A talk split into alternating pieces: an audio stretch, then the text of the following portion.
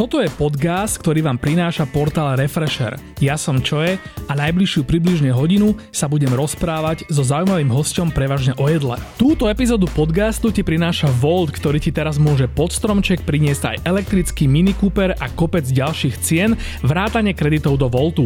Do súťaže sa zapojíš tak, že potvrdíš účasť v súťaži vo vyskakovacom okne v apke alebo v newsletteri Volt a ako vždy si objednáš jedlo najneskôr do 21. decembra 2021.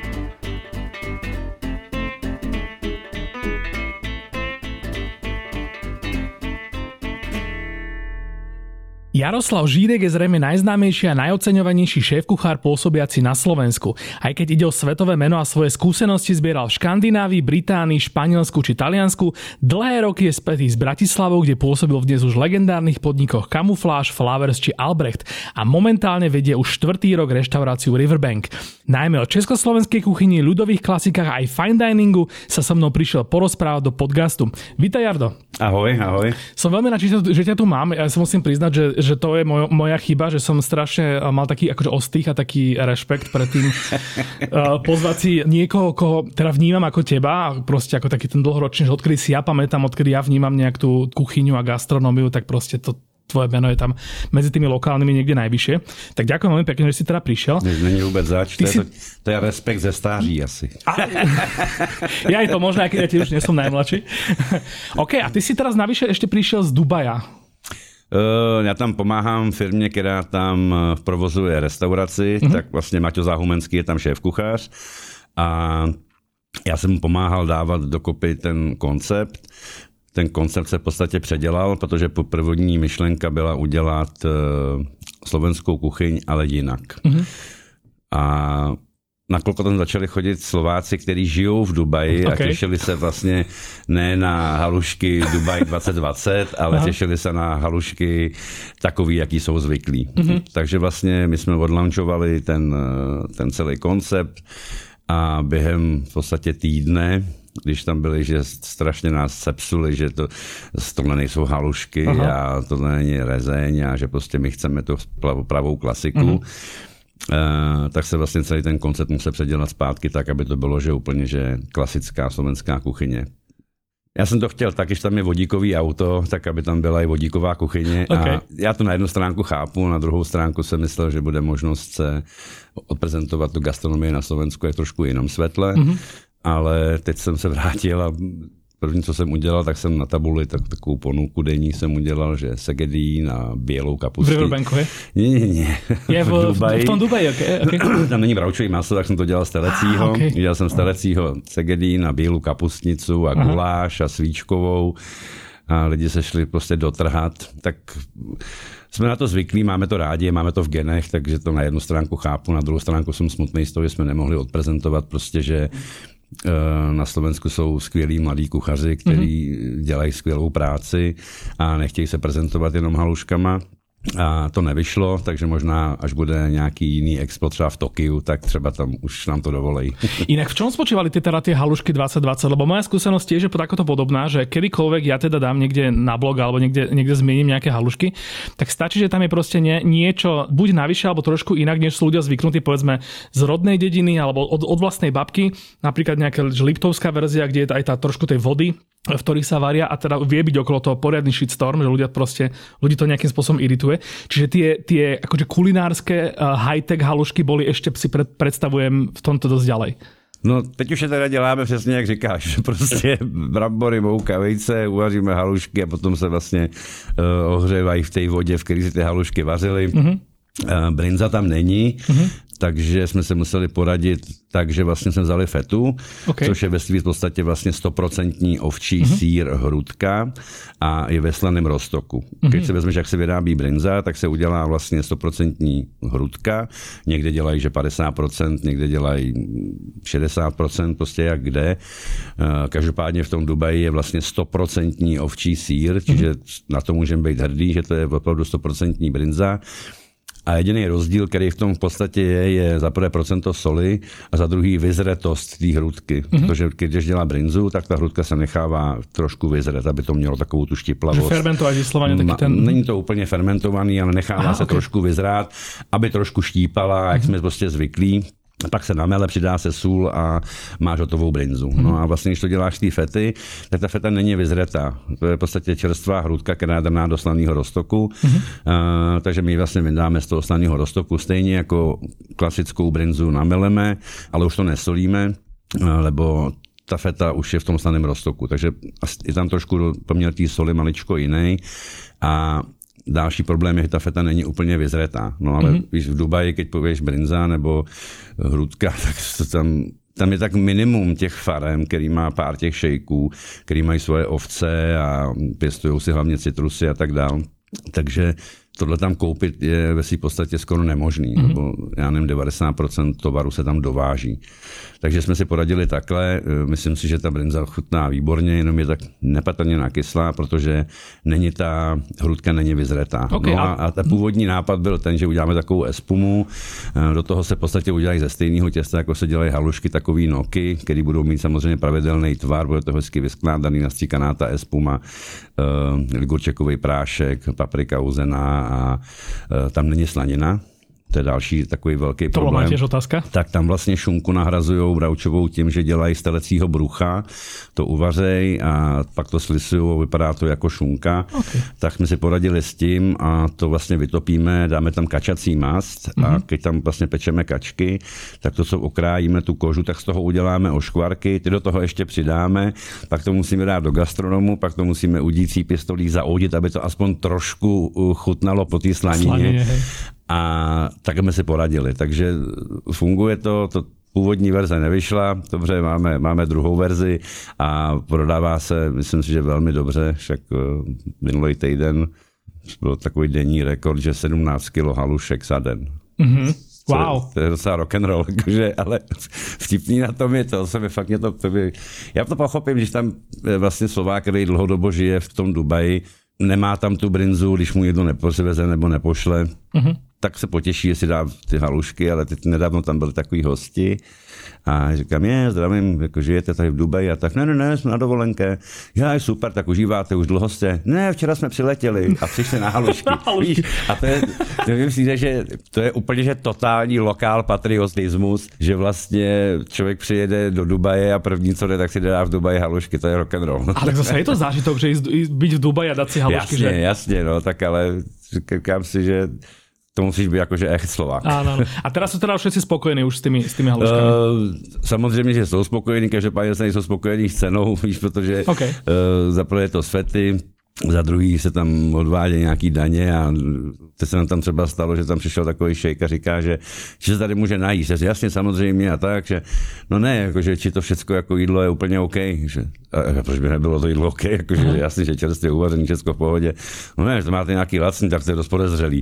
Že, že to jsme, jakože říkám, jsme vlastně v Dubaji. No. Tak ale když někdo jde do Dubaje, tak asi, asi nečeká, že, tam budu, že se tam naje zase úplně najlacnější, či? No tam, já, tak já jsem tam v podstatě ještě nikdy na jídle nebyl, protože já vždycky přiletím a jsem v podstatě to je fakt vtipný, no. já, já chodím do práce v kuchařském a z práce v kuchařském, okay. takže, takže já jezdím s prázdným kufrem, mám tam jenom kuchařské oblečení a hore, takže já se nevyslíknu. A teď jsem, když jsem tam byl naposled, tak jsem si povedal vlastně vánoční menu. Mm-hmm. 14 dní se scháněl kapr, furt nám sliboval, furt nám sliboval, pak ho nepřivezli, mm-hmm. tak jsme zkoušeli jestli teda, ten ten zase je zakázaný. Wow. Uh, ten asi kvůli kaviáru, kvůli Iránu, já nevím, ah, jak okay. to tam, takže ten je úplně zakázaný. Takže jediný ze sladkovodních ryb tam byl možný, že zubáč, uh, pstruh a sivoň. Mm-hmm. A nakonec jsme teda, že zvolili toho zubáče, že budeme vyprážat. Uděláme, bude tam klasická vánoční kuba se sušenýma houbama, Uh, bílá kapustnice bude, bude klasický majonézový zemňákový šalát wow. s vypráženou rybou a jako dezert budeme dělat uh, perník uh-huh.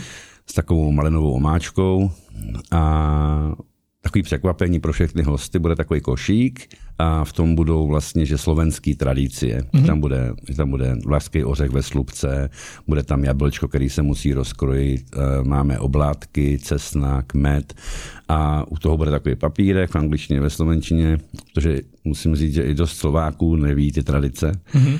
To jsme se přesvědčili u nás v restauraci Red Bank, nebo tam to děláme taky. A lidi vlastně koukají, že co mají s těma ořechama dělat a proč mají rozkrojit koláč a tak. Ano. No tak vlastně budeme představovat uh, i cizincům a všem vlastně ty vánoční tradice, které jsou naše křesťanský, slovenský, nejen slovenský, ale československý. to je celý nastavený, pečeme tam Vánočky, teď jsme začali. Takže bylo to, bylo to teďko celkem jakože rock and roll ten týden a vždycky tam je ta největší výzva, je si poradit s těma, že ty si zvykli na nějaký suroviny, na nějaký určitý druh mouky a a tak dále, to tam vlastně není. Mm-hmm. Takže ve, ve svým podstatě recepty, který máš, který tady fungují, naprosto přesně máš to vyzkoušený, tak najednou nefungují, protože všechno je jinak. Tak mm-hmm. to mhm. musíš ve v podstatě všechno začneš udělat jakože jenom jakoby, že v pěti porcích, aby si nezničil hodně surovin a výjde, nevíde. Mm-hmm. Nevíde, tak musíš ten recepturu pozměnit. OK, teď už to vyšlo super, tak ta receptura je napsaná a už se podle ty receptury potom a. jede. No. A jak v tom Dubaji tam e, treba, aby ty jedla boli halal, alebo to, to, na toto se tam nebaziruje? V podstatě všechno maso, který se tam prodává, je halal. A okay, čiže tam vlastně ty suroviny, tím, že berete odtiaľ priamo, tak, tak tým pádem je to aj nějakým způsobem zaručené. No to taky, tam, tam, tam je všechno musí být, dodavatele jsou vždycky certifikovaní mm-hmm. a není to certifikovaný v Dubaji, ale vlastně ještě je certifikoval jakože Expo jako takový. Hmm. Trošku mi zaskočila tam ta organizace, nebo jsem si myslel, že takováhle velká událost, kde je nějakých že 190 restaurací na tom Expu, hmm. je obrovský problém tam ty potraviny dostat tam je prostě security gate, tam jsou a kontrolují to xkrát a teď vlastně nemůže ten člověk s tím chladícím vozem, když tě veze třeba ryby, přijet až k tomu týmu pavilonu, mm-hmm. ani v noci, ani brzo ráno, když je, když je to tam zavřený, prostě nemůj nepustí ho dovnútra, aby tě tam pěkně vyložil, byl zachovaný ten tepelný uh, most a všecko. Ano. Neexistuje. Tak jsem si říkal, že OK, chápu, je to kvůli security, ale proč tam teda nepostavili nějaký obchod, víš, kde by ten kuchaři prostě mohli večer jít, nebo naobědnat si to nebo nakoupit a si to přinést. To tam je trošku nelogicky udělaný. A plus uh, Jedna z takových věcí je, že Matěj udělal takový seznam těch surovin, který budeme potřebovat, dal to těm dodavatelům, ty dodavatele museli být certifikovaní samozřejmě a tak dál.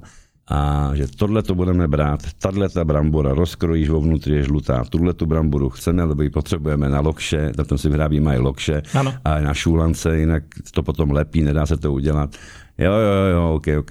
Druhý den přišli, ta jistá brambora, ale vnitř bílá, víš, to se nedá prostě použít, ano, to, je, to, to, to je zlo. Uh, tohle to maso chceme, tohle tu rybu chceme, takovouhle mouku chceme, tohle chceme, jo, jo, jo, měj toho tolik a tolik uh, na skladě, jo, jo, jo, takže máte objedná pondělí a to je taková, že nejkrásnější propovídka v Dubaji, že, že možná zítra, uh, možná ve středu a Možná příští týden. Okay. Nejkrásnější bylo, se nám to pokazala vákuovačka a my jsme věděli, co s ní bylo. Při transportu se otočila, vytek olej do vývěvy, takže museli přinést nový olej, vyčistit to a tak. A Maťo volá do tý, těm opravářům a říká, že vytek nám olej do vývěvy, potřebuje vyčistit vývěvu a přinést nový olej. Rozumíte mi? Ano, rozumíme. Teď, teď přišel ten opravář a vidím ho, jak tam stojí, prostě opřený o stůl a říkám, tak co, co s tím?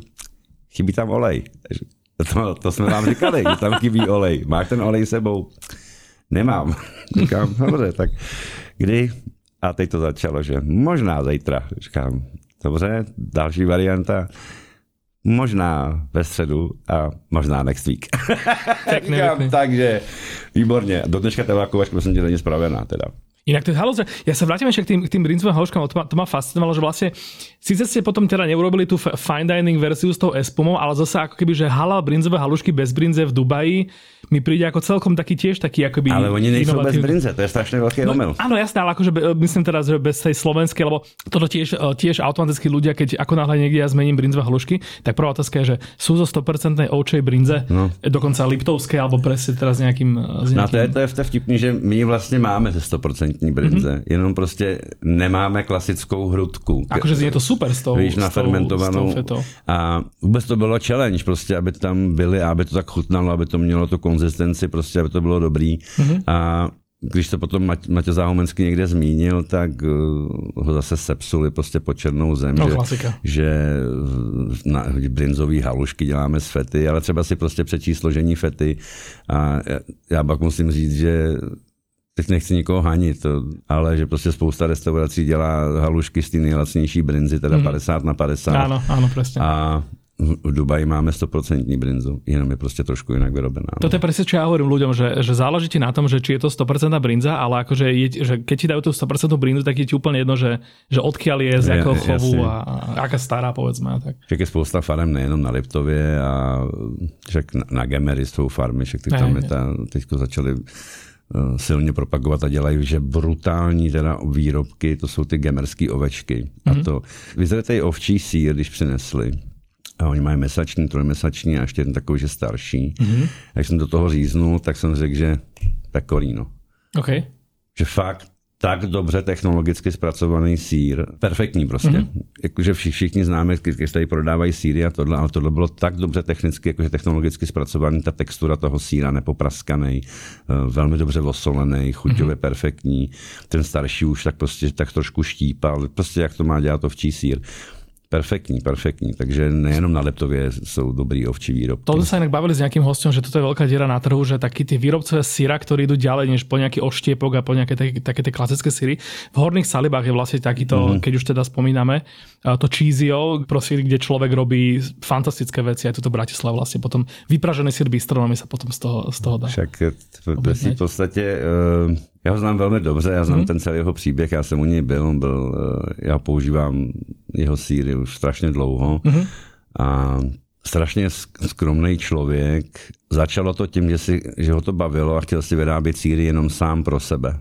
Hmm. Tak to začalo celý. To super. No a nakolko ho to bavilo čím dál tím víc, tak to začalo zkoušet dál, dál, dál, dál a dál, až se z toho prostě stal regulární jakože biznis pro něj a Mám, mám ty síry rád, ale nejenom, nejenom tam jsou dobrý sír, těch sírů je podstatně jakože Viacej paní Šťastná na východě u Prešova dělá zase se snaží jakoby o Rockford mm-hmm. z ovčího síra. Nemá úplně tu texturu toho Rockfortu, ale je to tak výrazný chuťově sír, že jenom trošku na těstoviny a, a je to tam prostě. Takže já, já chápu problém těch farmářů a jedna je to, že problémy s hygienou a s mm-hmm. legislativou jako takovou. Prostě ten pojem vyzretých sírů u nás je ještě jakože úplně zásadně v plenkách.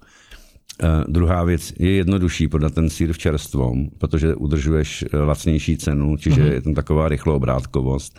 A spousta těch farmářů, a co já znám, co mají ovce a kozy, tak oni to podají ze dvora všechno. Oni ani nemusí nikam jezdit, protože nemají tolko, nemají tisíce těch ovcí. Ano. Takže to, co vlastně vyrobějí, tak oni absolutně v pohodě, aj tu ženčicu, aj ten sír, aj ty korbáčiky, oni všecko prodají úplně v klidu z toho dvora, čiže nemají s tím žádný problém. Tak potom si říkají, že no proč si budu dělat problémy a vyrábět sír, který na konci dne už nebude stát 12 euro, ale bude stát 25 euro, 30 euro. Když se podíváš, tak v Itálii do toho dají trošku hlůzovky a už to stojí 60 ano, euro. Ano, ano. Jsou tady šikovní farmáři, jsou tady šikovní lidi, kteří s tím sírem umějí pracovat takže ono to všechno přijde, až, mm-hmm. ten, ten, až ten dopyt bude trošku větší a oni zjistí, že nechají prostě pár těch bochníků vyzrát a přijdou si lidi pro tu hrudku a ukrojí si kousek trojměsíčního nebo šestměsíčního síra a koupí si ho i za tu cenu, protože ten sír fakt už musí stát okolo 25 a vejš euro. Ano. A zjistí, že si to ty lidi koupí tak to možná jenom pro tu zábavu začnou, začnou vyrábět. Ale já, já to chápu, je to prostě úplně jiná starost z recí místnosti, o ten sír se musí starat nějakým způsobem a musí si říct, že který vlastně jdeš vyrábět sír, že si to bude s nějakou plesňou, bez plesně, polotvrdý, tvrdý. A i tavený sír je dobrý, když je dobře udělaný. Mm-hmm. To znamená, Jasne. že těch technologických postupů je tam, je tam podstatně víc a víc a myslím si, že naši studenti z Nitry, až prostě půjdou, tak se vždycky mezi nimi určitě najde někdo, kdo to chtí dělat bude a najde nějakého farmáře, který do toho půjde. Takže já tomu dávám jakože ještě chvilku času, ale je to, je to podle mě na super cestě. Ty gamerské ovečky mi se včili o tom, že to prostě jde, když někdo chce, kdo se nebojí to zariskovat prostě a nechat ty síry. Samozřejmě prodává i brinzu a skvělou mm-hmm. brinzu má ale prostě šel do toho dalšího kroku, že pojďme to nechat vyzrát. To presne jak vinári, no, nie? že nejakú tak. časť, že vyrobí človek to víno, ktorým sa živí a potom vždy nejakú časť tej úrody použije tak. na to, aby buď niečo vyskúšal, alebo tak, tak, si urobil tak. niečo, proste, čo dá možno pár priateľom, hmm. ale bude to proste výnimočné niečím. To podstatně to samé je s masom. Mm-hmm. Vieš, Například já osobně mám, já mám velmi rád bravčový maso. Mm-hmm. Prostě mi, mi to maso chutná, ale musí být fakt dobrý. Mm-hmm. A já když si jdu koupit bravčovou kotletu, já nechci takovou tu úplně očištěnou, ano, ano. bez jedinýho, bez jediný žilky, tuku, nic, to je, to je něco, co si může dát kuře prostě, to je, ale kluci na Mejavě už prodávají pěkně, že s tím tukovým krytím, víš, že pěkně s tou, to normálně vlastně jakoby kotleta s kostou, ano, ano. a to když si upečeš, Oni si lidi myslí, že to je potom tučný. Ne, ten tuk se vypeče na té pánvičce. Ale že nie, veď tuk je fantastická chuť, však to je... Ale z toho bravčového on se pěkně vypeče, když to mm. pěkně opejkáš a na konci dne tam máš takovou, že chrumkavou masnou oškvarku a to, když si dáš s tím libovým masem, to je, že normálně, že fakt úlet. Mm-hmm. A když to tak jakože přehodíš do nějaké ekonomiky, tak prodáváš tu bravčovou kotletu a necháš tam i trošku tuku. Tím pádem vlastně jako nemáš tolik odpadu na toho tuku. No Takže no. mi to nedává smysl. Jenomže lidi to nechtějí.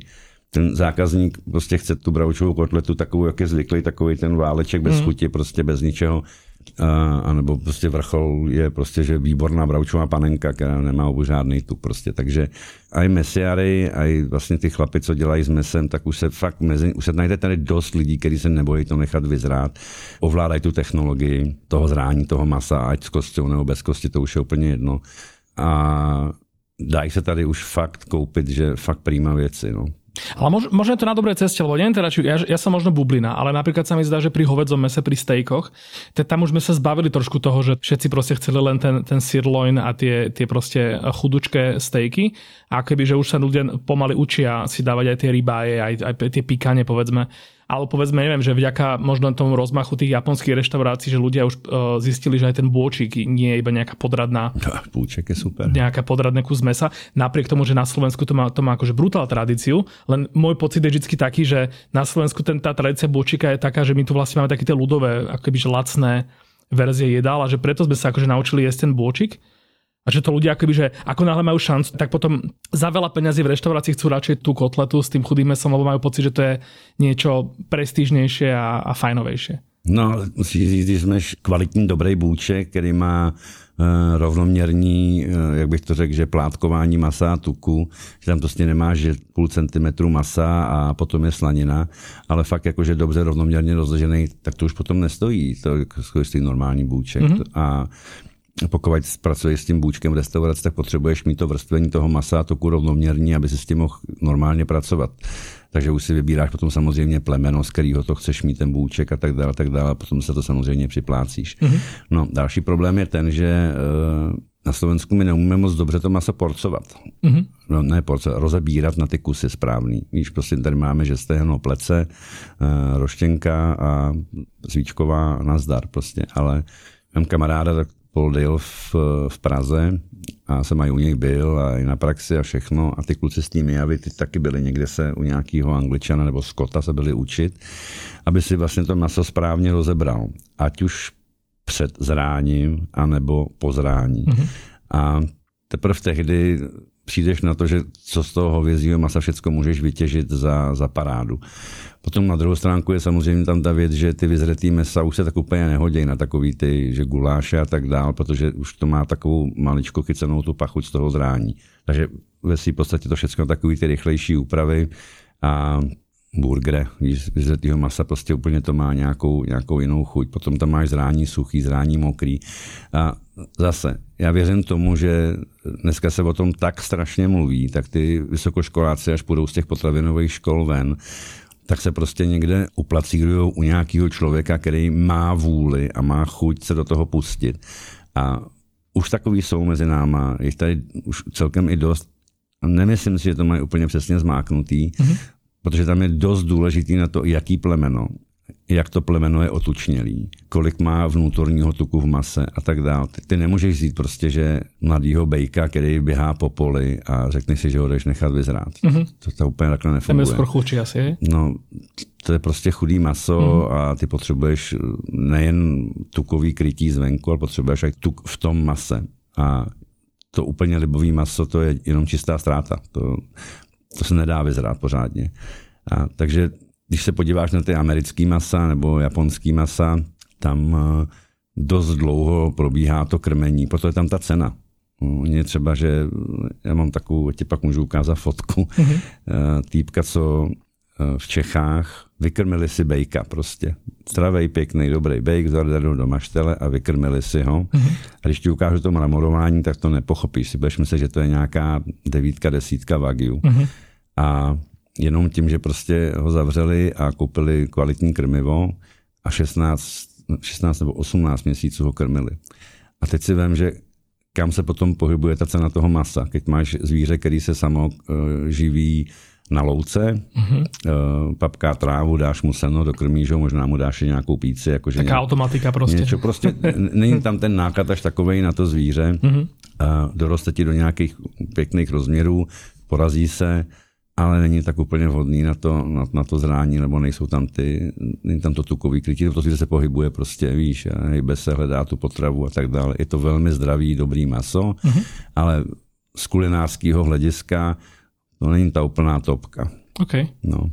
Dobrá, ale vlastne to, čo sme sa bavili teda, že odkaz pre tých ľudí, ktorí toto počúvajú, je, že minimálne teda v tom lete treba chodiť e, po krajine a treba navštevovať takýchto proste malých e, producentov a či už pestovateľov alebo chovateľov síry, e, mesa a zelenina a ďalšie potraviny a jednoducho od nich priamo si kupovať akoby to, to z toho dvora, lebo to je, že takýmto spôsobom majú akoby, že šancu objaviť uh, kvalitné veci a podporiť možno nejakých ľudí, ktorí potom sa ďalej posunú, keď zistia, že to, že to dáva zmysel aj e, robiť aj ty fajnové veci, hej? Tohle se všechno děje a mm-hmm. myslím si, že spousta lidí, kteří jdou na výlet, dokonce jezdí cíleně na určitý salaše. Vstupave, myslím, že je to taková salaš, kam lidi si jezdí přímo ano. kupovat ze dvora. Žitavě je taková farma. Jakože těch farem je hodně. A lidi, tohle se prostě děje. Mm-hmm. A s tím jako já nemám jakože úplně problém. Dokonce se i v obchodě koupíš že dobrou brinzu z Liptova, když teda se o tom chce někdo jakože říkat, že je z Liptova nejlepší, tak zázrivej, se pozri, tam jsou krásní salaše když tak rozmýšlám, když jsem tak projížděl, to, to je skoro všude prostě. Těch Teraz budeme je... salaš z Bojska, bude, no že Miletička, čo je vlastne akoby taký ten úplne že ľudový trh v Bratislave, no. tak vymyslel akciu, že zavolajú salaš z Bojska, mm-hmm. zo Zbojsk, som zistil, že nie zo Zbojskej, ale zo Zbojsk sa to povie, a budú tam nejaké dva dní prostě mať, asi teda predávať a možno aj variť no, halušky. Tohle se prostě děje všecko, mm-hmm. to, je, to je fajn, ale co já tady říkám je, že tohle všechno už máme, mm-hmm. děláme to dobře a, a, a jsme s tím totožnění a máme to rádi. To je OK. Ale chybí nám ten další krok, že pojďme to dělat ještě o něco líp. A když už to uděláme o něco líp, tak pojďme to udělat ještě o něco líp. Mm-hmm. Když se podíváš do těch krajin okolo, jak máš Francie, eh, Rakousko, Itálie, tam to není pro někoho nic nového, že fermentovaný salámy a fermentovaný síry prostě a vyzretý věci. Není to pro někoho absolutně žádná novina, mm-hmm. ale tady je to tady ale toho tak málo, že mi to až škoda. Mm-hmm. Prostě mi to přijde, že my vlastně spucujeme ten sejra, ještě když to není sejra. My, ale, prostě, ale...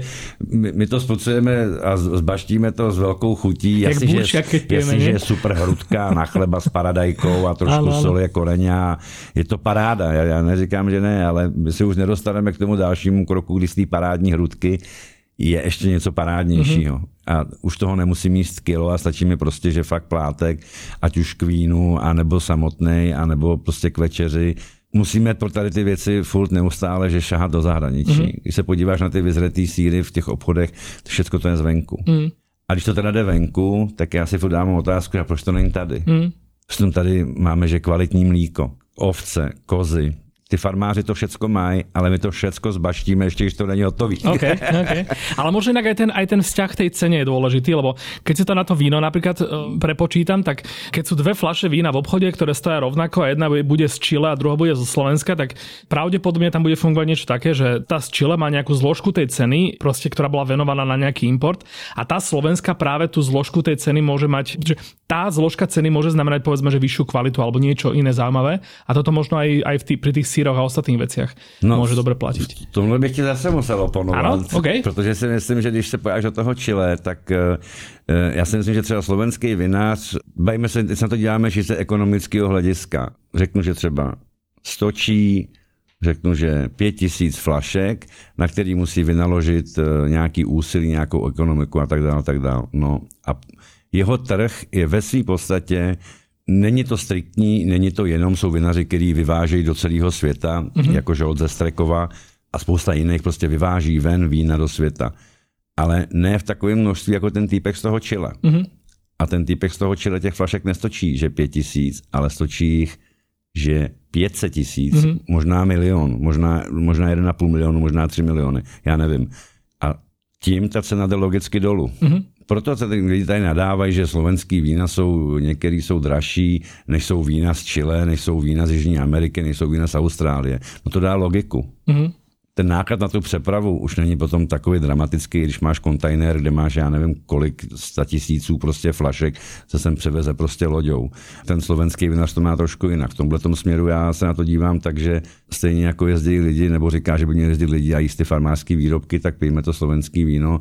A zase se možná dostaneme potom k tomu, že se nadechnou ty vinaři a všecko a potom teda fakt budou vyrábět takový ty, že eh, já tomu říkám jednoduchý pitelný vína, takový ano, ty mladý ano, rizlinky, mladý velklíny za přijatelnou cenu, protože ti říkají, v Rakousku je levnější rizling, než je tady. No ano, jasně, ano. on má on má úplně jinou produkci a jinak tam fungují trošku. Ale možná se tam k tomu taky dopracujeme, mm-hmm. že potom fakt drahý nebo dražší vína už budou jenom ty výběrový. Áno, ale to som tak myslel, že vlastne, že to slovenské víno alebo potravina alebo hoci čo, že ona len tá, akoby, že tá zložka tej ceny môže byť napríklad aj v tom, že to je že malá produkcia, že to je povedzme, no. že s, väčšou láskou je to vyrobené. Mm-hmm. Že akoby, že tá istá cena môže, môže znamenať proste iné tie zložky, iné tie hodnoty, ktoré sú v tom. A jasné, že povedzme nejaké víno z Čile môže byť, že majster sveta oceňovaný a z neviem, neviem aký fantastický vinár. Na ňo povedzme to víno nemusí ako keby, že mať, byť dosť dobré v nejakých, proste v týchto, v týchto veciach, ale zase ako keby, že to slovenské víno tam potom má ten lokálny príbeh. Tak. To, že človek vlastne tam môže sadnúť do auta a vybrať sa tam a ísť do tej vinice a proste zažiť tam, pokecať, presne tak tady by měl fungovat ten lokál patriotismus. A snad teda akože už bude, čo, a, a však už je akože celkom široká vrstva ľudí, ktorí toto, toto ano, robia, veď sa aj vravel teda, že, že tí malí producenti, že nemajú problém až tak s týmto a možno teda, ja neviem, že sa teda oplatí hocikomu, kto toto počúva, to vyskúšať najbližšie leto. Bavili sa ešte o té ceně, že, ten, mm-hmm. že, že možná může být problém pro ty farmáře, že kvůli té ceně. No, když se podíváš, za kolik se kupují ty vyzretý síry v obchodech a prodávají se, mm-hmm Čiže nemůže být potom problém v ceně to uh, jakoby prodat, nebo když si koupit Rockford, který stojí kvalitnější Rockford 37 euro prostě za kilo mm-hmm. a prodává se. Čiže kdyby někdo, nebo pecorino, nebo parmazán, prostě to jsou drahý síry a prodávají se, mm-hmm. tak já jsem přesvědčený o tom, že v tom případě se budou prodávat i ty slovenský. Mm-hmm. A i díky tomu, že to má ten příběh a že se můžeme podat ruku s tím člověkem, který ten sír vyrobí. V tom já pres... vidím tu přidanou hodnotu. A člověk si nakrá malé kúsečky k vínu, namiesto toho, že by si tím zasypal kečupové špagety. K tomu si koupím tu hrudku. No, přesně. A dám presne. si prostě, že pořádný kus hrudky s paradajkou pěkně v létě a jsem jakože úplně happy. Takže nemyslím si, že je tam problém až tak úplně s tou cenou. Jde o tu chuť. Mm-hmm. Jde o to se rozhodnout, že zkusím to a naučit se tu technologii, nebo to, to není vůbec jednoduchý a mít tu chuť. Ale v tomhle tom já vidím, že ty mladí lidi, kteří chodí si vysoké školy, který nebo hodně to rezonuje, ta gastronomie prostě mezi lidma a věřím tomu, že se tam najde mezi tisícema žáků, se jich 20 najde, který si řeknou, že chtěl bych jít tady tou cestou a podstoupit tu oběť, nebo bude to samozřejmě nějakým způsobem oběť. Mm-hmm. Ale mhm. zase podívejte, to máš s těma, s těma sírama, s to funguje to. Mm-hmm a i v takovém malém množství, který on dělá, to funguje a má spíš problém to, aby toho síra vyrobil dostatek, než aby měl problém s tím, že mu ten síra někde ostává a musí ho vyhazovat. Ano. Má opačný problém. Čiže, jak vidíš, funguje to, bude to fungovat a ten dopyt je a ten dopyt je čím dál tím větší. Takže teď už je to vlastně na těch farmářích, že sakra, začnete nám ty síry nechat trošku díl o, vyzrát. No. Zatiaľ dosť dobrá epizóda, čo povieš? Ak chceš počúvať podcast o svojom novom elektrickom Mini Cooperi, zapoj sa do súťaže s Voltom. Potvrď účasť v súťaži vo vyskakovacom okne v apke alebo v newsletteri Volt. Ako vždy si objedná jedlo najneskôr do 21. decembra 2021 asi v hre.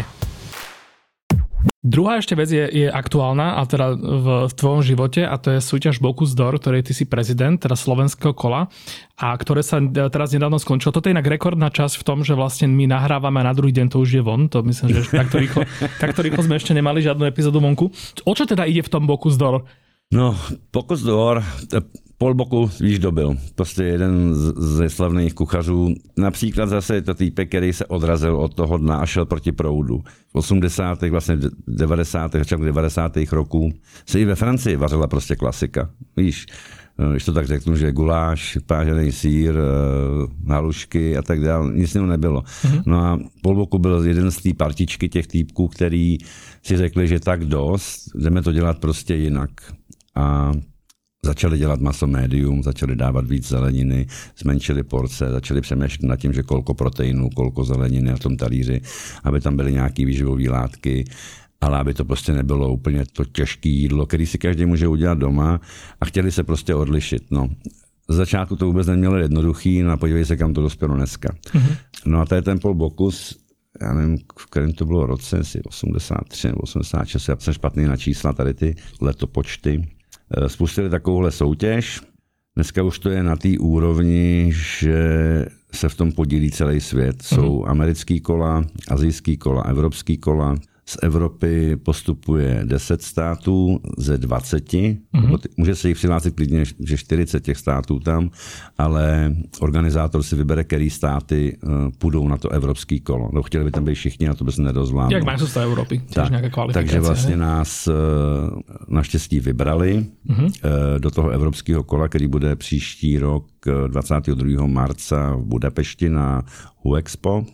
A pak je samozřejmě americký kolo a azijský kolo, kde od nich postupuje jenom pět z Ameriky a pět uh, z Azie. Mm-hmm. A vlastně na tom světovém kole potom v Lyonu je zase 20 států, ale už z celého světa. Mm-hmm. V čem to je pro mě, že je zajímavý, s kýmkoliv se bavíš, kdo do toho vstoupil, tak to ovlivnilo gastronomii v tom celém státě, ale že dramaticky. Skandinávie v nějakých 80.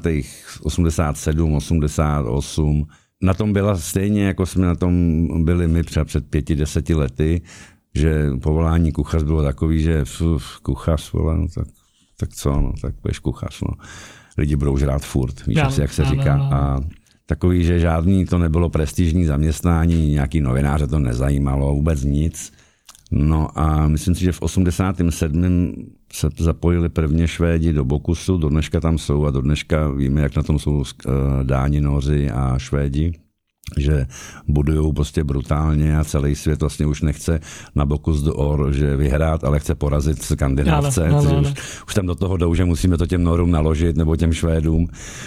A stalo se to, že začalo se o tom mluvit, o té gastronomii. Stalo, stalo se z toho, že, že dobrý povolání, že můžeš něco dokázat a nejenom Bokus do hor, ale prostě je tam i spousta jiných soutěží, například ty s vámi soutěžích, ale už se ty techniky toho vaření začaly prolínat, nebo bylo okolo toho strašně moc lidí a už to začalo prolínat do restaurací a ty techniky toho vaření na tom Bokusu jsou jakože developují je dlouho. Špička mm-hmm. to je například Noři, teď ten Nor, co vyhrál národní kolo norský, tak trénoval, že 9 měsíců na státní kolo, aby, mm-hmm. aby mohl vyhrát. Wow. A teď dalších půl roku bude trénovat na, na to evropský kolo. A to nějaké to jisté jedlo, jako keby, že len...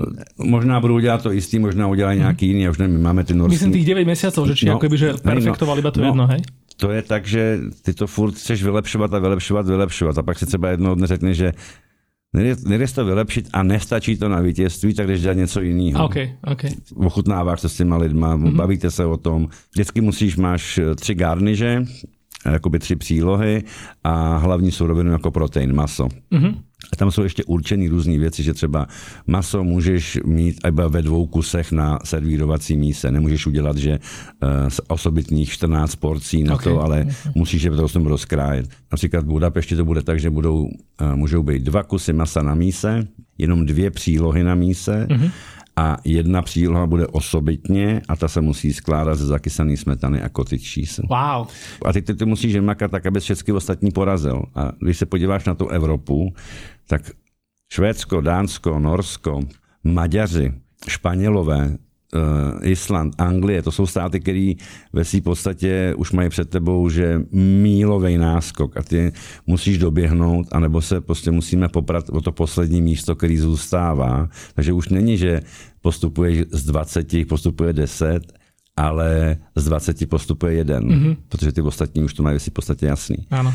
A to není jako, že by to bylo nějak skorumpovaný, ale mají to prostě namakaný, natrénovaný. My jsme v úzkém kontaktu s maďarským týmem a já jsem vůbec netušil, ale Maďaři už 13 roků na tom makají a tři roky po sobě vůbec neuspěli nic a nevzdali to, mm-hmm. šli do toho furt dál. A teďko oni vyhráli Evropu, byli čtvrtý, třináctý na světě, myslím, a tak, že prostě fakt do toho šlapou, eh, mají akademii, po druhý během nějakých šesti nebo sedmi let je Evropský kolo v Budapešti. To, to je další, jakože fakt jakože velká věc. Takže ten Bokus, eh, Teď, jsem, že teď, jsem, teď jsem to četl, že v Budapešti je 21 restaurací, které jsou uvedeny ve Michelin Guideu a mají 7 hvězd. A před 10-12 roky tam nebyla žádná. Mm-hmm. A když začali, když to po prvním úspěchu v Bokusu se to tam prostě rozjelo úplně šíleně. A v Čechách to bylo, že Češi měli dánského trenéra a hnedka poprvé, když byli v Bokusu, to bylo 2009, tak postoupili z Evropy na svět a na tom světě skončili 14. tenkrát, to byl Honza Všetečka. Mm-hmm. A 2009 byla první hvězda v Čechách. No a v Čechách je 27 restaurací zapsaných jakože v knize Michelin Guide, ale jenom dvě hvězdy. Víš, ale na Bokusu už nebyly taky 11 roku. Mm-hmm. Nechci říkat, že tam je nějaká přímá úměra, okay.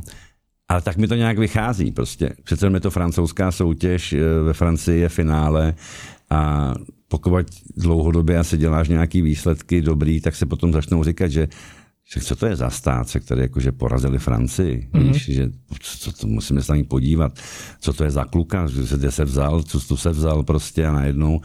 Takže to je teď pro nás jakože jedna taková, že aj noční můra a hnací motor a chtěli bychom fakt jakože postoupit na to světový finále. Petr Duranský dělá proto asi všechno, co se dá dělat. Včera přijeli, máme dva norský mentory. Treba povedať, že to je teda víťaz slovenského No víťaz slovenského kola byl vlastně Petr Duranský. Petr Duranský, který vlastně ale varí vo Viedni. Varí vo Viedni, no ale tak to je jedno, kde vaří no, jasné, to Slováka. Jasné, jasné. Musím teda, že to bylo těsné vítězství nebylo to, že by přišel, uh, uvařil a zvítězil. Čiže nebylo tak, že, auto, že myšelinský kuchár, tak automaticky to je prostě jeho. Ne, ne, ne, ne. Ale treba, treba povedať, že Petr Duranský má vo Viedni Michelinskou hvězdu. V... Myslím, že, myslím, že oni přišel, mám takový pocit. Ano? Mm, myslím si, že hej. A um, takže teď vlastně bojuje o to, aby získal zpátky. Okay. To je podle mě je to dost nepodstatný, že o to, že prostě teď, když se bavíš o tom Bokusu, tak jenom pro tvoji představu. Včera ty noři přijeli, my jsme si něco připravili, respektive Peťo, a oni to ochutnali všechno OK a teď vlastně jakože říkali, no dobrý, tak to bylo jakože pěkný pokus a teď mi řekni, že kdyby jsi měl kus slnčího, nebo slnčí je to téma, uh-huh. co by si si k tomu uvařil doma, aby ti to chutnalo, aby se na tom fakt pochutnal. Uh-huh. Protože to, co ty budeš vařit na tom bokusu, musí být něco s tím, že je úplně sotožněný, iba to prostě vypeckujeme. Uh-huh. Ale ty musíš být sotožněný s tím, že to je dobrý. Takže vlastně se nám sesypal se nám domeček z karet, víš, a, a jede se znova. A proč jste teda na něco, alebo teraz No dneska teď vlastně jedu odsaď, se dám do auta, utíkám do Vídně a jde se vlastně jakoby dělat ten koncept toho celého.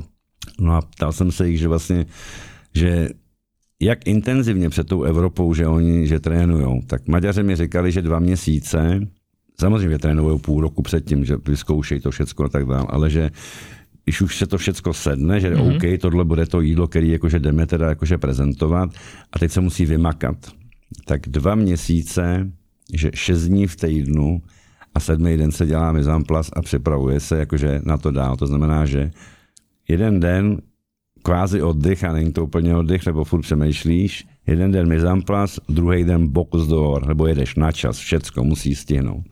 Další den mizamplas, třetí, další den Bokus d'Or. Ty vlastně si dáš že 30krát si to odsoutěžíš, než to soutěž teprve jdeš. To je tak, tak brutální. Já, já, já, si tak říkám vždycky duchu, říkám, co blbnou, však prostě půjdeme, to odmrskáme, Peťo je šikovný a hotovo.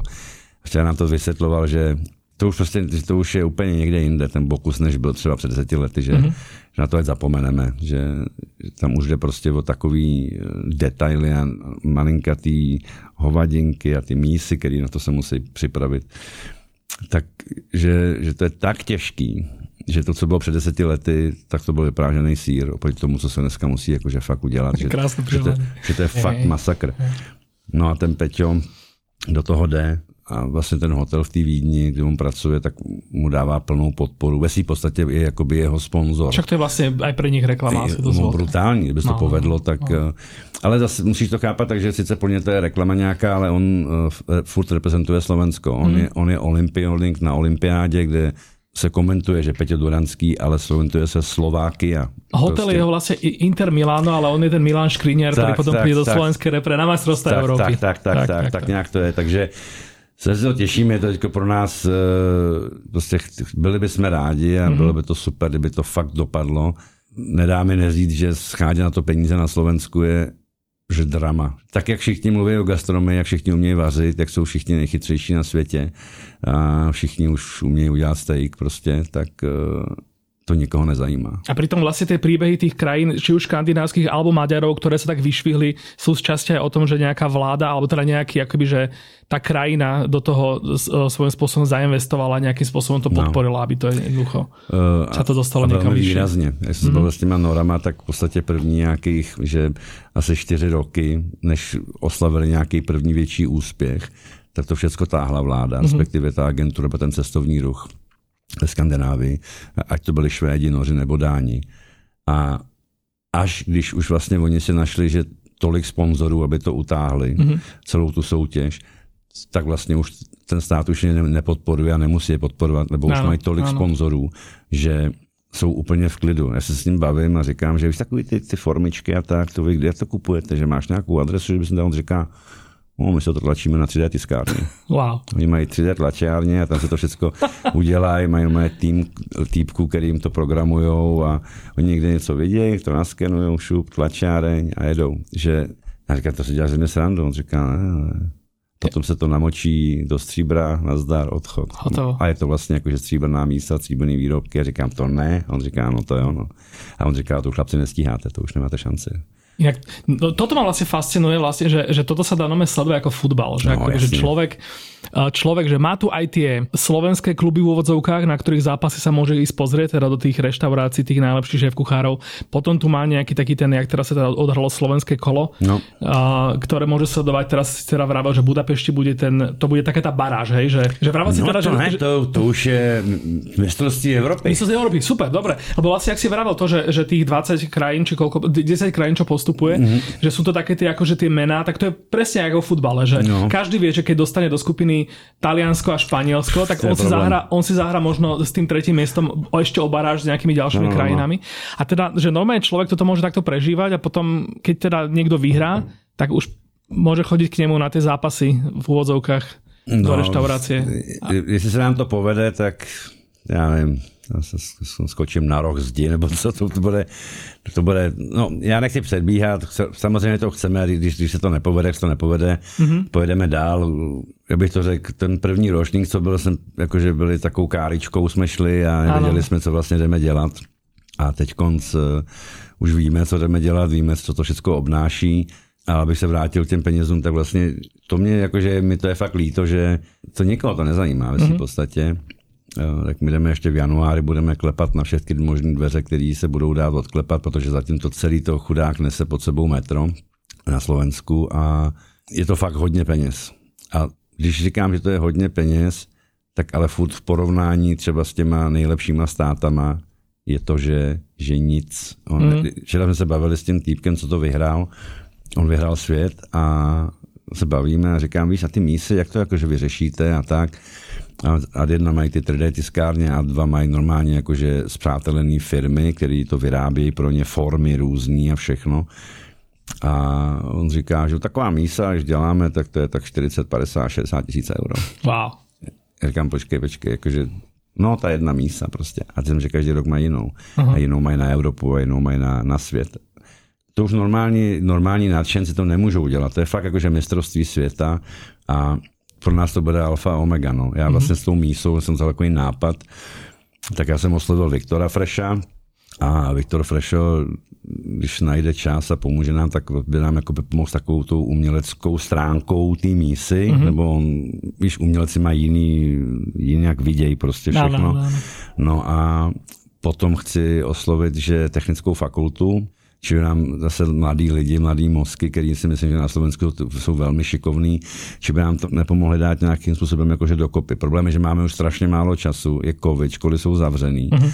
To je takový peklo tohle, že si mm. jakoby, že že máš nastartovaný motor, chceš prostě vyjet z té garáže a nemůžeš otevřít vrata, nemůžeš prostě, a to, to, je, to je peklo, já jsem, to tě mě trhá znútra úplně ano, na kusy, ano. že nemůžeš dělat nic, tak já doufám, že po novém roce prostě už se ty školy všechno otevře a chci na tu univerzitu doběhnout a věřím, že ty mladí lidi nám s tím jakože fakt pomůžou, nebo to zase vidějí jinak, víš, my, my jsme kuchaři, my chceme vařit všecko. Tunelové vidění prostě. No, tunelové vidění a tady ty lidi prostě najednou nám můžou vytvořit mísu, která může aj nějakým způsobem zobrazit Slovensko jako takový, víš, já nevím, tohle mm-hmm. to prostě, já nejsem architekt, nejsem tak úplně technicky založený typ, to zatlout hřebík je pro mě problém a umělecký vidění nějakými máme kuchaři, ale zase, abys to poskládal v jeden celek, to už musíš být zase na úplně jiném levelu.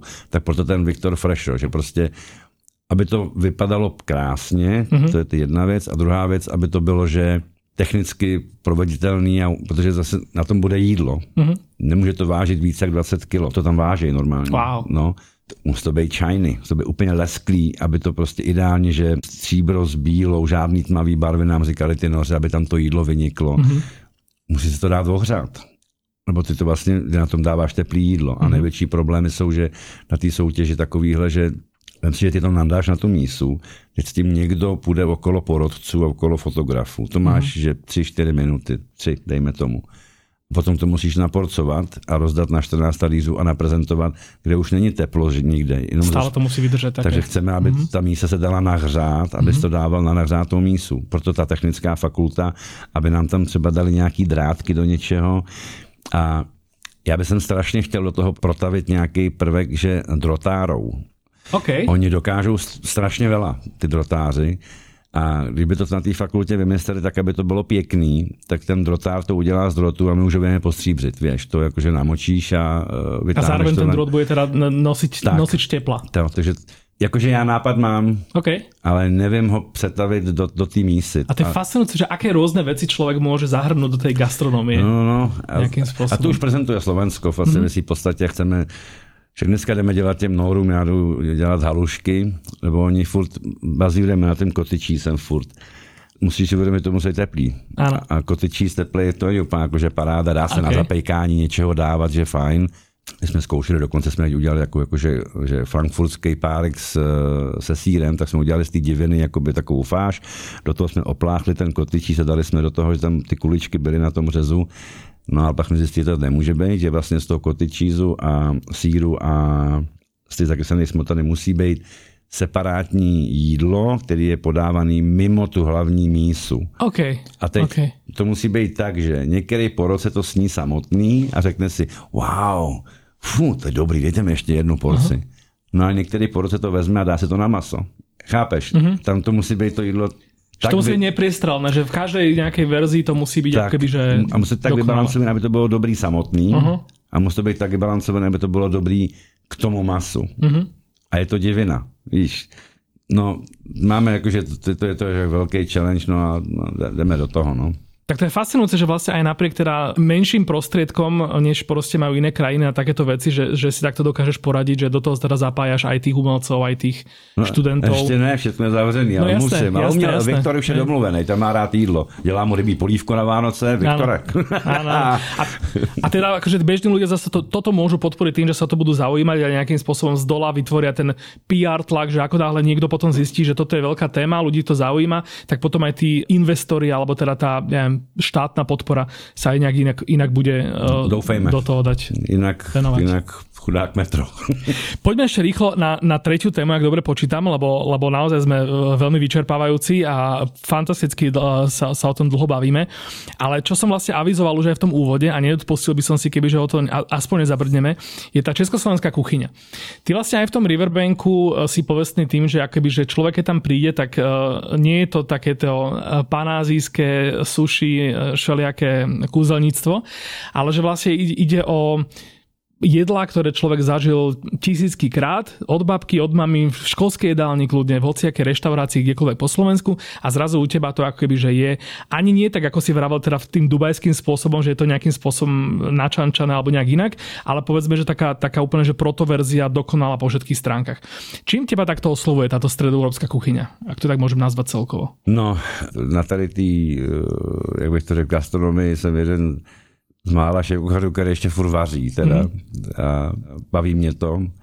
A poslouchám lidi a vidím reakce lidí a fakt to dělám dost dlouho a zjistil jsem, že na Slovensku ten klient, když si chce dát večeři v třímyšlenské restauraci, tak jde do tříbyšelinské restaurace. A hosti naši mají velmi rádi klasiku.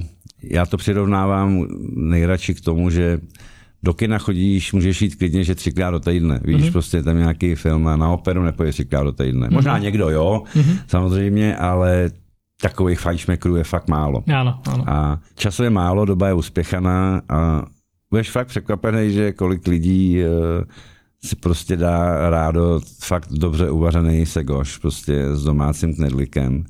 To je fakt překvapující a v těch bych to řekl, že restaurací toho vyššího rangu s těmi nějakýma ambicemi a tak dále, to málo kdo dělá. Mm-hmm. Potom jsou lidi, kteří to chtějí dělat tou moderní cestou, což až úplně nefunguje, mm-hmm. protože když jde někdo prostě na svíčkou, tak si se dá svíčkovou a e, nechce, aby mu tam někdo stříkal svíčkovou se spumi a dával mu tam želé z brusnic. Prostě to někoho moc jakože nezajímá. A po těch rokách jsem vlastně zjistil, že ideální kombinace je používat sezónní produkty, a dělat je až tak nejjednodušeji, co to jde, aby mhm. byla, aby potrhnul tu sezónní surovinu jako takovou, čiže ne, nějak s tím nic úplně se nedramaticky uh, netrápit. No a na konci dne to je to nejtěžší, co může být. Mm-hmm. Protože ty nejjednodušší věci, které se tak jeví, jsou dost těžké udělat tak, aby byly furt stejný a nakolko moja mamka robila jinou paradajkovou než tvoja mamka, ano. tak ty musíš najít cestu mezi. A uh, já jsem přišel na to, že já nehledám cestu mezi. Já to dělám tak, jak to chutná mě. Mm-hmm. A jak mhm. to učila, jak to vařila mě moja mamka. Když to někomu nechutná, tak mu to vysvětlím, že takhle dělám tu rajskou já a když si ji dá po třetí, tak už mu potom jakože chutná. Nebo a když dělám paprikáš, tak nekupuju papriku za 5 euro kilo, eh, která už je spálená, když si otevřeš ten sáček nebo tu krabičku. Prostě kupuju se papriku v komoči a pracuju s ní, že 8-9 roků a nikdy mě ta paprika nesklamala. Řeknu mu, jak nájemno jí chci namlejt, či náhodou, či nájemno, či z toho chci mít flejky, prostě, nebo takový ty lupínky.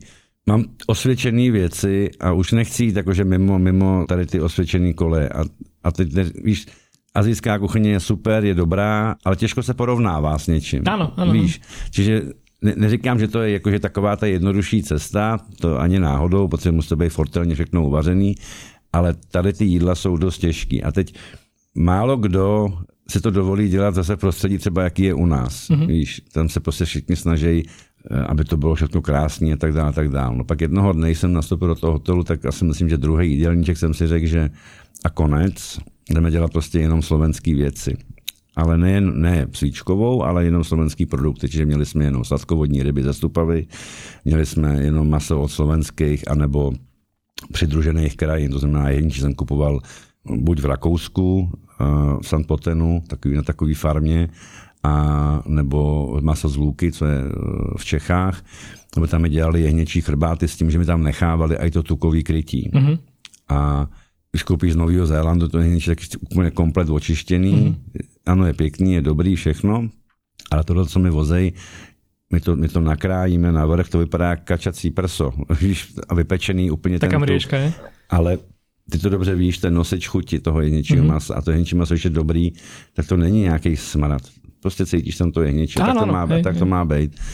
Takže to jsme tak udělali, jsem vlastně šlapal po těch uh, produktech lokálních, však všichni znají Erika, všichni znají Peťa z Beladit, všichni znají ty lidi. A já s nimi dlouhodobě pracuji, jsem to nakonec postavil celý, že tak. A to jsme dělali takovou to modernější formou a zavolal Erik, mám tohle, zavolal mi ze svatého Jána, mám tohle, zavolal mi tenhle, ten mám tohle.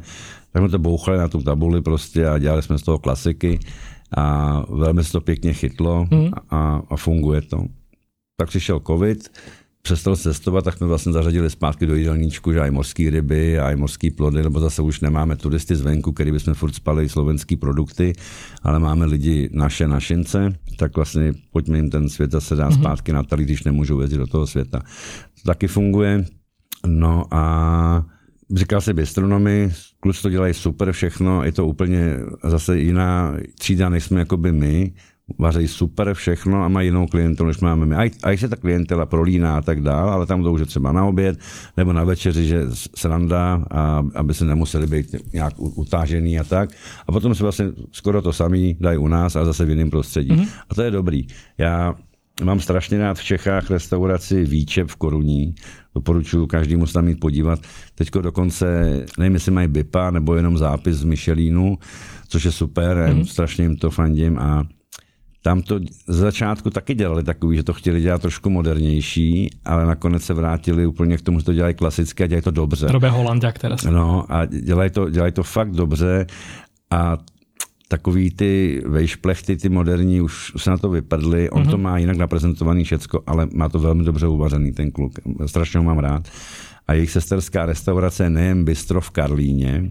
U mě byla otevřená dřív, tam jsem chodil taky velmi rád.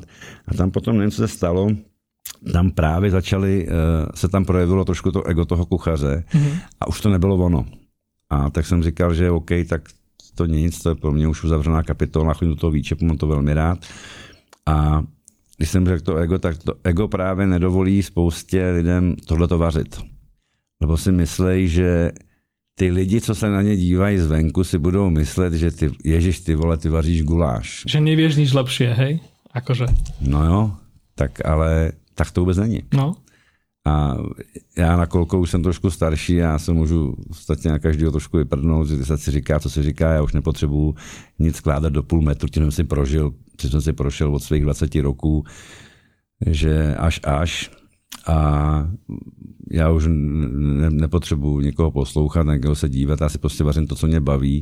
A na konci dne ten dobře uvařený guláš je podstatně těžší, než dochutiť suši podľa receptu. Presne na to tam myslím od začiatku to, to ako si začal rozprávať, že, že ja môžem ísť do nejakej reštaurácie, kde povedzme, že 4 petiny toho taniera sú veci, ktoré prvý raz v živote budem mať v ústach, alebo v tejto kombinácii, alebo s nejakou takouto technikou. Ale ako náhle proste ja si dám niekde jedlo, ktoré som jedol proste tisícky krát a napriek tomu to jedlo mi proste v niečom vyrazí dekel, že niečo v ňom bude, mm. ale nebude akože nemusí byť ani že strašne iné, že proste len nie, alebo že niečo pochopím zrazu. Hej, hej, hej. Napríklad na, v Gašparovom mline v Tatrách som takto yeah, naposledy cmar zistil teda, že, že ja som vlastne celý život jedol a vnímal cmar úplne zle. Ja som tam proste za tým videl také tie všelijaké, eh, čo v škole na mliečnej desiatke, čo som ja ešte zažil, tak tam boli také tie kefíry, také tie hnusné, hey, proste hey, tieto. Toto pre mňa boli vlastne aj kefír bol v tom gašprorom, myslím, že v nejakom jedle. A ja som vlastne zrazu konečne pochopil túto surovinu. A potom neznamená to len, že, že človek potom tým pádom vlastne musí jesť stále dookola tej isté jedla, lebo rovnako potom zrazu zistím, že existuje nejaký ligurček. Ja, Čiže akoby, že v podstate lokálna nejaká surovina nejakým spôsobom použitá a zrazu aj, tá, aj to nejaké tradičné jedlo dokáže byť nejako obohatené. V naší gastronomii je ligurček eh, jeden eh, z velkých kikrů, bych mm-hmm. tomu řekl, protože všichni jsou od malička zvyknutí na nějakou podravku a vegetu a tak dále. A tam je ta chuť tam dělá a jedna sušená cuketa je velmi zajímavá chuťově Aha. A, a ligurček. Okay. A Zrovna na této téma se bavil včera s tím Norem a to je fakt vtipný, že jak to vnímají, že jinde ten ligurček. Mm-hmm. A on mi na to řekl, že víš, bude tam deset porodců a z toho pět může ligurček milovat a pět ho může nenávidět. Z tohohle toho důvodu. Aha. že je vlastně použitý uh, v té vegetě. To, to není jenom u nás, to, jasne, to, je jasne. na celém světě prostě. A on říká, a že, že to je velmi uh, nebezpečný ten ligurček jakože použít uh, na takovéhle soutěži, protože je to taková, že jednoduchá chuť, taková, že já proto nemám třeba rád maliny, nebo maliny jsou taky taková, že jednoduchá chuť, která jakoby ti velmi pomáhá v těch dezertech a tak, a i marakuja je taková, že, to, jako, že nevíš, kudy kam dej tam marakuju. Ano tady ty chutě, všichni, jsem to říkal teď jednou, všichni to znají, všichni to dokážou hodnotit, víš. Já se třeba, já nevím, nepůjdu teď konca, nebudu hodnotit, či rejže na suši je správně kyselá, nebo či je dobře teplá, nebo studená, že nejsem expert z, z Japonska, mm-hmm. tak se nedovolím někomu, nebo mi řekne, že to, to je můj nálev na suši, tak ho dělám a hotovo, mm-hmm. víš. Ale hosti, kteří si přijdou k tobě dát svíčku nebo guláš, řeknou, že ten guláš nebyl jakože nic moc. A ty mu nemůžeš jako na to moc říct, že kámo je, to, jakože, to je jakože můj guláš. Prostě on má, má právo to říct, nebo od malička to zná, ten recept tak dál. No a na Slovensku je jedna z takových věcí velmi typická v Bratislavě, že my se tady, jak bych to řekl, se pereme se o hosty. Mm-hmm. Což na jednu stránku je dobrý, lebo se snažíš to dělat furt dobře, a dělá to dobře dlouhodobě, když se ti aj točí lidi v kuchyni a personál odchází, přichází, je jedna z nejsložitějších věcí, aby se vydržel konstantně. Nemusíš být konstantně v 8 tisících metrech, ale být konstantně v těch 6 tisících, což jakože OK a dělá to furt dobře, abys nevykyvoval. Mm-hmm. Když budeš konstantně v 8 tisících, tak to seš někde úplně jinde. To je mm-hmm. jakože pecka, potom možná to jsou ty tři hvězdy, ale pojďme zaraz zůstat jakože v klidu, buďme v 6 tisících nebo 5 tisících a tam se na tom hřebenu tak motejme. A to je ten boj od toho klienta. Kdyby tady bylo podstatně víc turistů a podstatně víc gastroturistů, tak eh, zase by se to úplně někam jinam posouvalo. Mm-hmm. Protože nám se jakýkoliv krok bokem může, že ale sakramensky vymstít, mm-hmm. nebo přijdeme o klientelu. A to je velmi těžké. Já myslím, že by tomu dost pomohla fakt, kdyby se už jakože podařilo tady nějakou tu reštiku s tou hvězdou jakože získat. Každopádně trošku budu toho člověka litovat, to bude první. Protože to nebude, že jo, super, má hvězdu. Řekne, ty tohle to, ten hvězdu, to snad nemyslí vážně, jakože to si zaplatili, ne? Víš, to ne, nebude tam to uh, celonárodní nadšení, že jo, máme tady tu hvězdu a pojďme makat, ať máme taky. Bude to ten slovenský kontext. Bude to, já neříkám slovenský, tak to bylo samý bylo v Čechách. Jasné. Hej. Uh, když dostal Field hvězdu, tak uh, to, to si měl číst a poslouchat ty keci, jakože říkám chlapci, ale co, tak, tak se snažte, dostanete i tak, no, víš, prostě a když ti obhajel po druhý, po třetí, tak všichni drží hubu, mm-hmm, víš. Mm-hmm. Takže Uh, už to nebylo tak, že si ji koupil, protože prodávají Michelin, Michelin gumy. To, když už ji po, po třetí obhájíš, tak už si vyrazil všem trumfy z ruky. No, jasné. A lituju toho člověka, který tady první dostane. Samozřejmě nebo to budu psát a za druhého budu strašně litovat, nebo to chci už je, že to bude fakt velký průkopník, teda to bude velký průkopník. No a konečně už možná v ten, ten okamžik nastane ten moment, že si uvědomíme, že když jdeme do restaurace, že si musíme udělat rezervaci. Už to říkám po 100 tisíckrát, to není pouhá fráze. My dáváme vědět tomu personálu v té kuchyni, tomu personálu eh, v tom servise, že přijdeme. Mm-hmm. A připravte se na to, budeme tam a čekejte na nás. A my na ně čekáme a jsme připravení. A, a to se odrazí v tom daněri potom? Nejen v talíři, mm-hmm. v atmosféře. Mm-hmm například výběr stolu. Máš možnost si udělat rezervaci, když tam chodíš častěji, tak víš, že rád sedíš tamhle v tom ano, koutku. Ano. A potom mají ty číšníci vědí, a přijde pan Horvát, sedí rád na devítce a pije, uh, já nevím, Chateauneuf de Pap, například. Víš, a víš, jak se potom jinak cítíš. Mm-hmm. A teď si vím, že přijdeš, budou tě znát a přijdeš bez ohlášení a teď všichni budou stresovat. Jež devítka je plná, nemá no, se kam no, sednout no, horvát. No. Máme, máme Chateauneuf de Pap, víš, a, teď, a už všecko už je úplně že zle ty dáváš najevo, že přijdeš, přijdete se na mě a jsem tady. A teď a jsem vegán, mm-hmm. nebo a jsem vegetarián, a, nebo nejím paradajky. Tohle všechno, když nahlásíš dopředu, děláš si tu rezervaci, tak si myslím, že si můžeš být na 99% jistý, že budeš odcházet, že happy. Mm-hmm.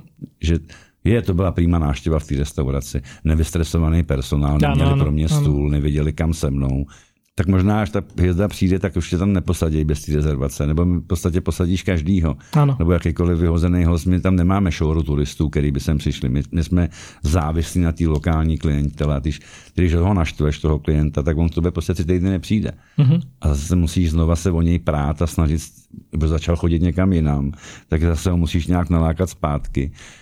Tohle je na tom Slovensku jakože fakt to je těžký boj. Musím říct, že to tady je fakt těžší než v Praze, než v Budapešti, než vo Vídni. V tom to je fakt v podstatě těžší. No. Mm-hmm. Posledná otázka, ale už budeme musieť bohužiaľ, bohužiaľ za chvíľku končiť. O týždeň sú Vianoce. Zaujímalo ma, dúfam, že to teda nebude základná otázka, či máš ty nejaký taký že tip alebo taký nejaký že nápad, že ľudia si budú teda sami variť doma. Je to jeden z tých uh, sviatkov na Slovensku, kedy ľudia si varia naozaj svoje, svoje jedlo sami doma. A existuje niečo, čo ty vieš poradiť takto ľuďom, hociaký detail, ktorý môže povedzme, že oproti tomu, jak to robia roky, či už kapra, či už zemiakový šalát alebo kapusnicu, tak niečo, čo môžu tento rok použiť a vďaka Jaroslavovi Židekovi povýši to svoje jedlo ešte o level vyššie? No, těch triků je spousta. Já vždycky, když poslouchám, co kdo dělá, tak si vždycky říkám, že pane bože, proč to dělají, ale nikdy nikomu nic nepovím, protože to tak dělají, jeho maminka to dělala, jeho babička to dělala, tak to tak dělejte furt dál. No ale slyším, že namáčejí rybu přes noc do mlíka například. Mm-hmm. To je katastrofa prostě. Ty laktobacily prostě úplně naruší chuť toho masa a zničejí strukturu té ryby. Mm-hmm. Čiže ty potom v podstatě to vypraží, že máš z toho bláto mm-hmm. a ještě mm-hmm. bez chuti. To, to, je jedna věc. Například. Takže to, to, co nemají robiť, právě to, počuli? To absolutně se nemají robiť. No a co by měli udělat? My už to děláme, že dlouhý rokem, maminka to dělala, že před smažením si normálně vytopíme máslo, mm-hmm. nebo dneska můžeš jít normálně, koupíš si už vytopený máslo uh, v obchodě, taková půlkilová krabička a my vyprážáme, vždycky vyprážáme rybu na másle. Mm-hmm. A to krásně voní to máslo. A když se tak trošku už maličko jakože chytne, tak už tak jakože hra voříškově to voní. Ano, ano. A voní to máslo po celém tom bytě. Ne, nesmrdí tam ani olej, ani mast. Uh, takže vypráže to na másle. Ale pozor, nemůžeme zát kosku másla do pánvice a až se nám roztopí, tak tam hodíme rybu. Ne, ne, ne, ne, ne, to bychom uvařili, připálili, pěnilo by nám to strašně. To máslo už musí být dopředu vytopený. Ideálně se ho koupit, kde není žádná servátka, nic, je to čistý gý. To je to gý. Mhm, tak okay. a v tom to vypražit a to si myslím, že eh, kdo to nedělal do teďka, udělá to tyhle ty Vánoce, se na mě vzpomene a poděkuje. Čiže z basa dostať tú tukovú, tukovú zložku, zbaviť sa tej mliečnej Áno. a v tom vypražiť tú rybu. Tak. A keď toto budete robiť, tak potom uh, vaše deti to zopakujú po vás, vaše, uh, ich deti to zopakujú po nich a to bude presne ten recept, na ktorý budú o 50 rokov ľudia spomínať, že môj dereček alebo moja babička to takto robili a u nás to proste takto robíme a, a ani nebudú vedieť, že toto vlastne ne, tento typ. To, to bylo z podcastu, sme tam slyšeli, tam nejaký český ujo to říkal. A zoberte si zo sebou do hrobu, že, že Jaroslav Židek osobně vám toto poradil. Takže krásný Vánoce, eh, šťastný a veselý nový rok a doufáme, že už bude bez covidu a že se budeme vidět každý den v restauraci naší, vaší, jejich a budeme si užívat a snad ten 2020 bude lepší. Amen. Ja som čo je a toto bol podcast.